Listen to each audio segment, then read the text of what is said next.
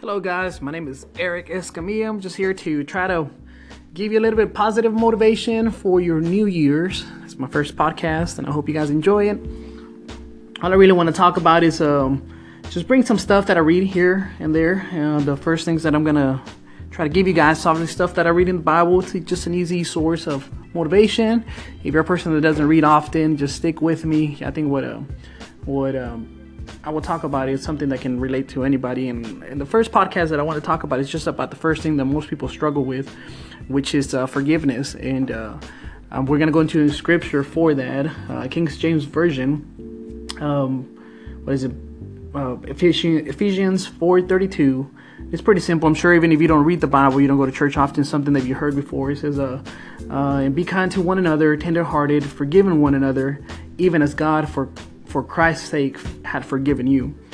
What I wanted to talk about this part when it comes to forgiveness is in when people talk to me about forgiveness, for the longest time I couldn't understand how I could benefit from forgiving another person. And then what happens to that person after I forgive them? You know, it's uh, all the anger and all the hate supposed to go away with it, or or does anything change uh, as far as from that individual in particular? The reason I like this uh, scripture so much when it talks about forgiveness is because in the Greek translation, the word forgiveness doesn't translate to English the way that, that we think about forgiveness.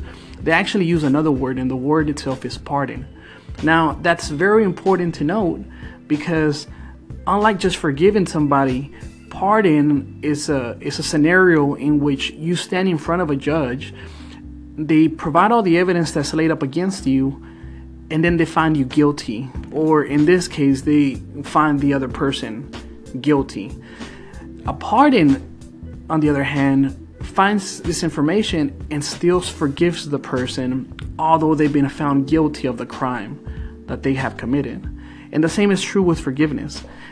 In order to, to truly um, benefit from forgiving somebody, you have to go from a place not just of forgiveness, but a full pardon, where you forgive the people that have done you wrong, knowing full and well that they are guilty of the crimes they did against you. Once you get in that state, then it doesn't matter what happens to them or how they go about their life after you forgive them because it was a full pardon.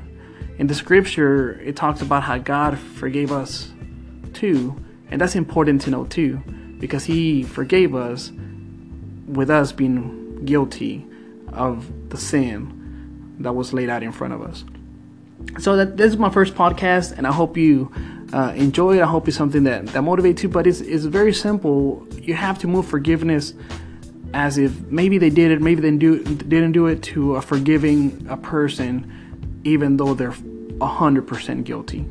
I hope that helps you out throughout the day and um, please join click the like button comment let me know what you think about it and i hope that uh, that you have a fantastic year